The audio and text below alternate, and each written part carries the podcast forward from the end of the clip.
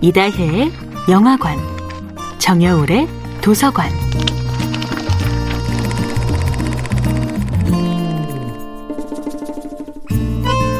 안녕하세요. 여러분과 아름답고 풍요로운 책 이야기를 나누고 있는 작가 정여울입니다.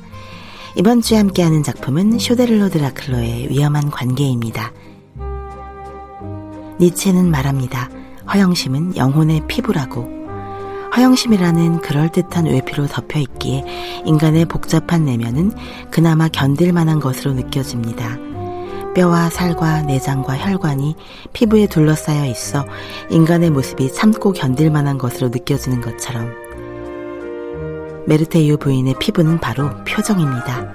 그녀의 표정 관리 기술, 그것은 자신의 감정을 완벽하게 조절하는 기술뿐 아니라 타인의 감정 또한 완벽하게 포착하고 통제하는 기술입니다. 그녀는 어떤 상황에서도 자신이 관찰하고 있는 사람들을 배우로 만들어버리고 자신은 무대 뒤의 연출자가 되려고 합니다. 그러나 감정 포착의 달인인 메르테유도 몰랐던 사실이 있습니다. 배우는 수많은 역할을 연기하지만 결국에는 자기 자신이 한 사람의 개인으로서 죽을 수밖에 없다는 사실을요. 집 바깥에서는 누구나 연기를 하지만 집에 돌아오면 마치 백스테이지에서 잠시 눈을 붙이는 배우들처럼 쉬고 싶어 한다는 것을요. 메르테유는 그것을 몰랐습니다.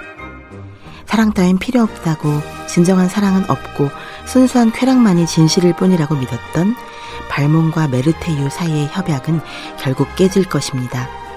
발몽은 투르벨 부인을 잔혹하게 배신하고 나서야 자신이 그 사랑으로 인해 전에는 한 번도 느껴본 적 없었던 기쁨과 희망과 구원과 치유를 느끼게 되었음을 깨닫습니다. 발몽이 증오하는 것은 바로 진정한 사랑이라는 환상이었습니다. 발몽 또한 사랑의 상처를 많이 겪은 사람이었죠.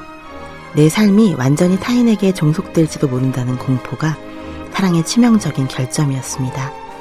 나의 기쁨, 나의 슬픔, 나의 꿈마저도 사랑하는 사람에게 완전히 휘둘릴지 모른다는 공포. 발몽에겐 그것이 사랑의 위험이었습니다. 그런 바보 같은 사랑에 휘말리는 것이 발몽에겐 치욕이었습니다. 네르테유 부인은 발몽의 그런 지독한 애고를 가장 잘 이해한 사람이었죠. 메르테유 또한 사랑을 선택하는 것이 아니라 사랑에 빠지는 것이 싫었습니다.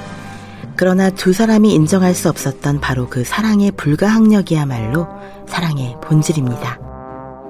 정여울의 도서관이었습니다.